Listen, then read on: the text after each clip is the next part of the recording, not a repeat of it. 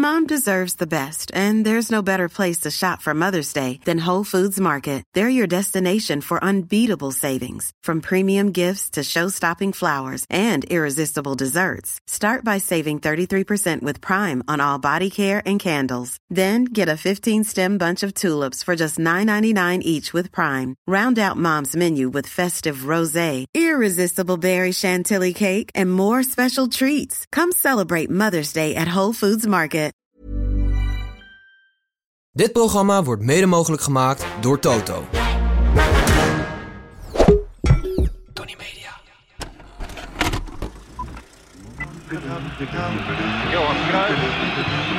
En de goal van Van. De vrije trap is voor Hansen. Ja! Hansen met de hak! Dames en heren, hij is sinds 1994 bij PSV. Ronald Koeman! Dat was even de misser. Ronald Vader! Hallo allemaal en welkom bij het Eredivisie Erfgoed Elftal. De podcastserie waarin wij, de jongens van de derde helft, bezig zijn het allervetste Eredivisie Elftal ooit te scouten. Ehm, we zijn aanbeland bij de verdedigende middenvelder. Wat betekent dat onze keeper en vier verdedigers in 1-4-3-3 allemaal gescout zijn. Ehm, nadat de vier verdedigende middenvelders gescout zijn, hebben de beleidsbepalers, luisteraars, volgers van ons de kans om te stemmen wie er in de basis terechtkomt. Ik, Gijs, eh, begin vandaag met het scouten. En ik breng mijn scoutersrapport altijd naar de strenge commissie van Snijboon, Tim en Pepijn. Maar uiteindelijk bepalen jullie dus, de luisteraars, wie er in de basis komt van het Eredivisie Erfgoed Elftal. Ik heb het scoutingsrapport voor me liggen. En de titel van het scoutingsrapport is Ondoorgrondelijk hardhout. En dan laat ik de drie mannen aan tafel even raden wie het zou kunnen zijn... voordat ik met de spelerspaspoort op de proppen kom. Ondergrondelijk hardhout. Ja, een keiharde, spijkerharde verdedigende middenvelder. Correct. Olaf Lindenberg. Nee. Danilo Pereira. Nee. Oh. Ik, ik, ik, er gebeurt niks in mijn hoofd. Hoor. Dus ik, Oké, ik was niet aan, ik was niet aan, na- ik was niet, ik was niet aan het nadenken. Dan gaan we door naar het spelerspaspoort van Ondergrondelijk hardhout. Druk als je het FC. Ja. Gapoa. Ajax. Vitesse. Abu Bakar Yacoub. Ja, leuk. Heel goed, Tim. Abubakar Dit Yacoub is heb ik weer, meegenomen. oh, ja, weer die sympathy vote proberen te halen, hè? Omdat hij ook een dode mens is, toch? Ja. Ja. Ik, heb sneaker, ik, ga, ik ga het nu over de andere, want het is al bij mij allemaal niks geworden. Ik ga het nu over de andere. Gijs is een soort grafdelver, weet je wel. Die gaat gewoon dan naar het Eredivisie graf en dan, haalt hij wat van die Ja, die lijken googelt eruit. er weer overleden Eredivisie Ja. spelers. Emotionele En dan verhalen. Nee, erger, ergere dood. Emotionele verhalen Eredivisie. Opdat we niet vergeten, Je jongens. had Gian ook al, toch? Zeker. En jij had die Tommaso. Ja, omdat, ik dacht dat, omdat ik dacht dat dat zou werken. Bij de, omdat ik bij Gijs Gian had gezien. Nou, maar- Gijs, doe maar. Um, Abubakar Yacoub begon op zijn zestiende pas bij een club met voetballen, bij FC Gapua. En niet, daar lang, werd, niet da- eh, lang daarna werd hij gescout eh, voor Ghana onder 17. En Ghana onder 17 beleefde in die periode... hadden Een hoogtijdagen. Nou, echt een waanzinnige lichting. Toen was hij 24. Toen was hij 24. Dan maakte hij debuut bij in het WK onder 17. En ze werden uiteindelijk derde eh, met Ghana. En meteen na dat toernooi ehm, heeft Ajax hem gescout. Dus ze hebben tijdens het toernooi gezegd... Abu Bakari, kom jij maar mee naar Amsterdam. En zo geschiedde letterlijk vanaf het vliegveld van het Egypte... waar het WK werd gehouden, heeft hij zijn sporttas om... en is hij in een vliegtuig gestapt naar Amsterdam. Zonder iets, eh, behalve zijn voetbalspullen. Tamelijk belangrijk. Ehm, Maar hij begon op zijn zestiende bij een club. Oh, ja. Dus hij was, daarvoor was hij ongelooflijk talentvol. Toen Ja. bij een club en toen in de basis eh, bij het WK onder 17. Binnen een jaar. Hij trok, in, ja, hij trok in bij het gastgezin Kok, eh, waarover later meer. En wat ze altijd Wim? doen bij Ajax, ja Wim, ehm, waar ze altijd, wat ze altijd doen bij Ajax, zeker bij jonge spelers, is die proberen ze aan een school te helpen in de regio. Mm.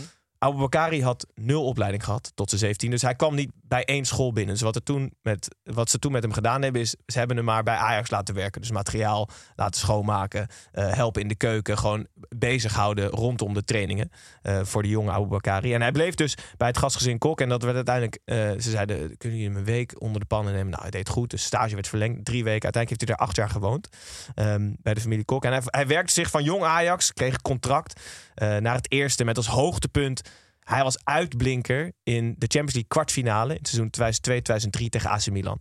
Toen speelde hij tegen Inzaghi, Shevchenko, Seedorf, met Sneijder, Van de Vaart, Ibrahimovic. Echt een geweldige lichting ook van Ajax. En uiteindelijk, hij sneeuwde daar een beetje onder, omdat die, die, die andere jongens hebben een enorm grote carrière gehad van Milan en Ajax. En hij zelf ehm, niet heel groot en ook uiteindelijk te kort. Ehm, anekdote van zijn tijd bij Ajax. Is slaat dan natuurlijk de allergrootste mond van iedereen in de kleedkamer. Was 1,95. Ongelooflijk sterk. En hij was Jakubu veel aan het irriteren. Hij was, Jakubu was altijd in voor een dolletje. Maar uiteindelijk had je bij hem een grens bereikt. En toen zei Jakubu... Oké, nou ben ik er klaar mee. Ik ga met je, Je kent hem. ik ga met je worstelen. Dus de spelers van Ajax, gozer, wat doe je nou? Hij was 1,78 Jakubu. En eh, nou, ik denk in de 70 kilo ook. En slaat dan 1,95. Twee, minuten later lag slaat dan op zijn rug. Jakubu bovenop hem. En hij had hem volledig in houtgreep. Dus toen had hij ook meteen al het respect weer afgedwongen van iedereen ehm, in de spelersgroep. In 2003, dat was dat jaar van de kwartfinale, dat Ajax werd uitgeschakeld waar hij uitblonk, werd hij zelfs verkozen door het World Soccer Magazine in een elftal met de allergrootste belofte ter wereld. Torres, Iniesta en Abubakar Jakubu. ja, echt super vet. daarna ging bergafwaarts fysiek. Dus hij, hij, kreeg hij kreeg te maken met blessures. Werd uiteindelijk verhuurd aan Vitesse in 2005. En bij Vitesse bloedde hij helemaal op. Sp- Speler van het jaar als huurling in het eerste seizoen. Leuk. Ja, hadden dat is geen- altijd leuk. Ze hadden geen geld om te kopen. Toen zijn supporters een inzamelingsactie begonnen om Abubakar Jakubu vast te leggen voor 750.000 Het is euro. ook echt klassiek. Never fall in love with a loanee, hè? Nooit verliefd worden op een Nee. huurspeler. Maar uiteindelijk hebben ze dus geld bij elkaar eh, gespaard. 750.000 euro. De supporters van Vitesse. Die Dus staan ze eigenlijk nu in één het iemand. rood, hè? Die Ja, één 705. iemand die had 750.000 Ja. euro over voor kunnen ze dat nu weer doen. Ja, dat is heel goed idee. 150 miljoen moeten ze hebben, toch? Ja. Nou, en, en tot 2009, dat was meteen zijn voetbalpensioen, heeft hij bij Vitesse gespeeld. En het eerste jaar werd hij speler van het jaar. Daarna kreeg hij hier ook fysiek malheur en gleed hij een beetje af. Maar Abu Bakari was niet alleen een geweldige jongen om in de groep te hebben, maar hij had ook eigenaardige ehm, gewoontes op naast. Zo, zijn relatie met journalisten was, was vreemd. Hij, hij gromde regelmatig naar ze, letterlijk. Dus dan werd er vraag gesteld. Dat is heel vet. En op een gegeven moment was hij er zo klaar Dat mee is heel vet. met die Ging journalist. ze worstelen. Nee, nee dat, hij heeft letterlijk journalisten met takken achterna gezeten. Omdat hij zo klaar mee was met, met die vragen die ze aan hem stelden. Dus ik zie me dan voor me dat er een vraag wordt gesteld. En Jacobo stond er. Ja, en hij pakt gewoon een tak en die journalist moest Maar ook gewoon in de persruimte hij een tak, weet je wel. Ja, dat is, hij had een merkwaardige eh, relatie met journalisten. Hij reed overal en altijd 80. Ja. Ehm, dus dat is. Daarover zei Theo Jansen. Op de snelweg werd door iedereen ingehaald. In de bebouwde kom haalden we iedereen in. Dus dat was hartstikke goed. Dus wat er gebeurde is, hij kwam regelmatig te laat op trainingen. Want hij woonde nog in Amstelveen en moest rijden naar Arnhem. Maar hij, kon, hij reed dus overal 80. Dus hij, als de brandweer was hij uit Amstelveen. Maar daarna ging het best wel langzaam. Dus hij reed heel vaak mee met Fred Benson, teamgenoot toen van in Vitesse. Maar hij kreeg toch vaak boetes. Omdat hij te laat was op trainen. Dus uiteindelijk, hij was zo klaar met boetes dat hij Met een tak achter de trainer. Nee, nee, dus dat hij heel vroeg van huis ging. Dat wordt ervoor zorgd dat hij om half zes 's ochtends al Papendal was. En dan zette hij zijn auto op de parkeerplaats. En ging hij gewoon slapen. Omdat hij zo klaar was met boetes. Hij overnachtte regelmatig in zijn auto. Dat is twee. En derde was, hij, hij was soms kwijt. Dus hij speelde dan internationals voor, eh, interlands voor Ghana. En dan zou hij terugkomen op dinsdag. En hij was er dan gewoon niet. En Edward Sturing was toen trainer van Vitesse. En zijn telefoon ging dan regelmatig midden in de nacht. En Edward schrok dan wakker met kut, mijn ouders en mijn gezin. En dan was het Jakubu en die zei... Trainer, Jakubu is terug. Midden in de nacht op een woensdag of donderdag. En toen wist hij dus Terwijl weer... hij op de parkeerplaats Ja, ergens. Ja, toen wist hij dus weer ehm, dat, hij, dat hij aanwezig zou zijn. Hoogtepunt voor mij was... Ik vind het altijd sowieso vet, open dagen van fans. Dus Vitesse had een open dag. Toen was eh, Hans Westerhof was volgens mij aan het roer Mm. bij Vitesse. En die had bedacht... dan gaat elke speler een gedicht voordragen aan de, aan de fans... over een andere speler. Dit is echt iets wat Hans Westerhof zou bedenken. Ja. Ongekend. Bijvoorbeeld ehm, voetbalverwenner rechtsbuiten Julian Jenner. Dat was Leuk. volgens mij een gedicht. Dat was een gedicht. Dat was Ja. een gedicht. Meer een eh, haiku. Nou, had, precies, ja. nou had Abubakar Gaan in mijn Jakubu... ogen. Tudak, tudak. Ah, ja. Abubakar Jakubu moest een gedicht schrijven voor Piet Veldhuizen. Die toen actief was op de Olympische Spelen. Ik En. Sprak hij Nederlands? Hij sprak redelijk Nederlands inmiddels. Ik citeer. Olympische Spelen. Hij is grote miet, want hij is er niet. Doelman Piet. Nou, serieus mooi. Wel leuk. Ja. Ja. Kunst. Hartstikke Hij goed. is grote miet. Hij is is- grote miet, ja. Want, dus hij is, want hij is er niet. Dat was- Rijmschema ja. A, A, A, A. Is ja. dit toch? Ja, vet. Ja, het was rijmschema A, B, B, B. Is het. Oh ja. Dus dat was... Oh ja, Olympische Ja. Spelen. Dat stond er nog voor. Dat Ja, is heel meer vet. spoken word, is het. Ja, in 2009 hing hij zijn kicks aan de wilgen eh, bij Vitesse. En eh, is hij teruggekeerd naar Ghana. En daar begint ellende pas. Nee, gewoon, ja, ik moet toch weer helaas een, ehm, Naar de dood toe werken. naar de dood toe werken. Ehm, hij, Don't we all. ja, hij overleed uiteindelijk in 2017 eh, in Ghana. Daar kwam best wel veel aandacht voor. eh NOS Journaal, maar ook over de grenzen. Dat een 35-jarige Ghanese ex-international... weet je wat ik me nu pas bedenk? Ik Ja. heb heel lang samengewerkt met die eh, vader van dat gastgezin. Kok. Ja. Ja? Ja. Oh, wat goed. Ja. Ik, opeens dat, ik herinner me dat artikel opeens weer. Ja, Maar dat is een oud collega van mij. Oh. Hoe heet die? Martin? Kan dat? Adrie. Adrie. Martin Kokkers, die, eh dat die die is ook keer- eh, bedreigd en zo. ja, daar gaat, jou, ja, ga jij gelijk weer. Nou goed, in, het- in, in dus tussen 2009 en 2017 gaat het echt heel snel bergafwaarts. Achteraf met, met Jacob. Hij overleed in 2017 in het ziekenhuis. Ehm, en de doktoren konden niet echt een uitsluitsel geven waarom. Dus sommige mensen zeiden malaria, eh, gecombineerd met koorts en, en slaapgebrek. Dus uiteindelijk wilde een journalist van de Omroep Gelderland, van de Gelderlander, die wilde de onderste steen boven krijgen. En waaraan is Jacob nou uiteindelijk overleden? Ehm, en die docu- heeft een documentaire gemaakt. Dat is echt heel vet. Dus die kan ik aan iedereen aanraden om te kijken. Staat op YouTube. Ehm, mooi inkijkje in, in, in, in het trieste einde van Aboubakar Yacoub. Waar Krijgen we mensen... daar antwoord dan ook op, of niet? ehm, Die, tot de een vraag bepaalde is of je dat hoogte. wil zeggen, hè? tot een bepaalde hoogte. Ehm, maar goed, die, die jongen is naar Ghana gegaan. Die heeft met zijn familie gesproken. Eh, die heeft ook met, met eh, vrienden en kennissen gesproken. En een van die vrienden en kennissen is Anthony Obudai.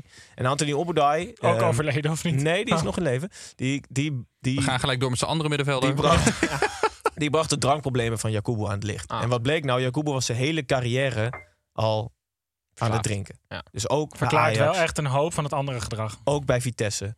Eh, en uiteindelijk, toen hij terugkeerde naar Ghana in 2009, is het echt bergafwaarts gegaan. Dus dat is één. En twee is, hij gaf veel te veel geld weg.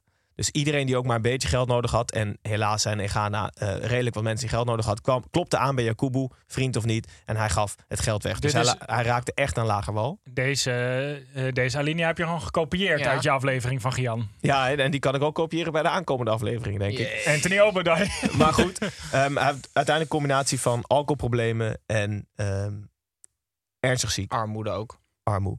Dus in acht jaar van... Maar ja, wat verwacht je als je op je zestiende nog clubloos bent vanuit Ghana een vliegtuig in wordt gezet naar Ja. en een soort van in een, in een wilde terechtkomt die je helemaal niet voor kan stellen. Terwijl het voelt wel alsof hij beter begeleid wordt dan bijvoorbeeld een akpom of zo. Hij wordt gewoon Ja. in een gastgezin gezet met Ja. eh, Adrie, Martin en Wim Kok. Ja. ja. Nou goed, ehm, dat zijn uiteindelijk een beetje de redenen achter zijn vroege overlijden, 35 jaar. Eh, wel successen. Twee keer kampioen van Nederland geworden. Eén keer de beker en één keer de kruisschaal. Voor de redelijk korte carrière die hij gehad heeft. Dus Ja. het een mooie erelijst. De plussen voor mij, ja, het is tropisch hardhout. Dus hij had een vleeswond ooit in de wedstrijd. En spelers raakten helemaal in paniek. Hij stond gewoon op en wilde er eigenlijk niet eens uit. Eh, hij ging altijd door tot het bittere einde. Eh Minne is dat niemand hem echt leek te kennen. Dus David Ent, hoe David Ent natuurlijk kan spreken over een speler, die zei... Als ik dan alleen was met Abu Bakari, zag ik een andere Abu Bakari. Niet te doorgronden.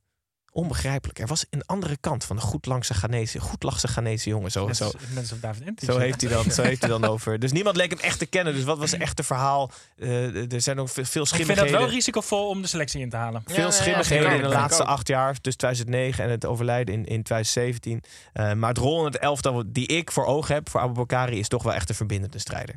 Dus echt een verdedigende middenvelder die de strijd aangaat. Ehm, Ja. Je zit dus niet heel erg op het. eh, de, de verdedigende middenvelder is de eerste aanvaller. Het is wel. Nee. Het is echt stofzuigen. Ja, echt stofzuiger. Ja, Nou, leuk. Geniaal spel. Leuke poging.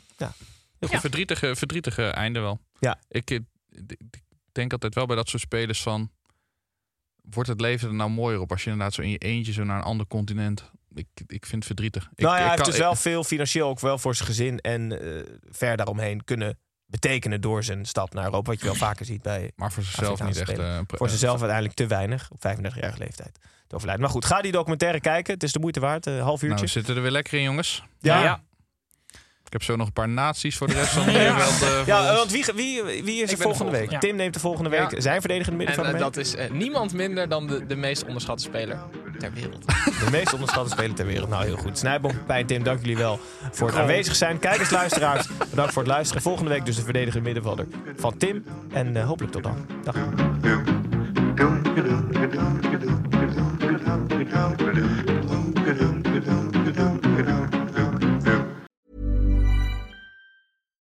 Deserves the best, and there's no better place to shop for Mother's Day than Whole Foods Market. They're your destination for unbeatable savings, from premium gifts to show-stopping flowers and irresistible desserts. Start by saving 33% with Prime on all body care and candles. Then get a 15-stem bunch of tulips for just $9.99 each with Prime. Round out Mom's menu with festive rosé, irresistible berry chantilly cake, and more special treats. Come celebrate Mother's Day at Whole Foods Market.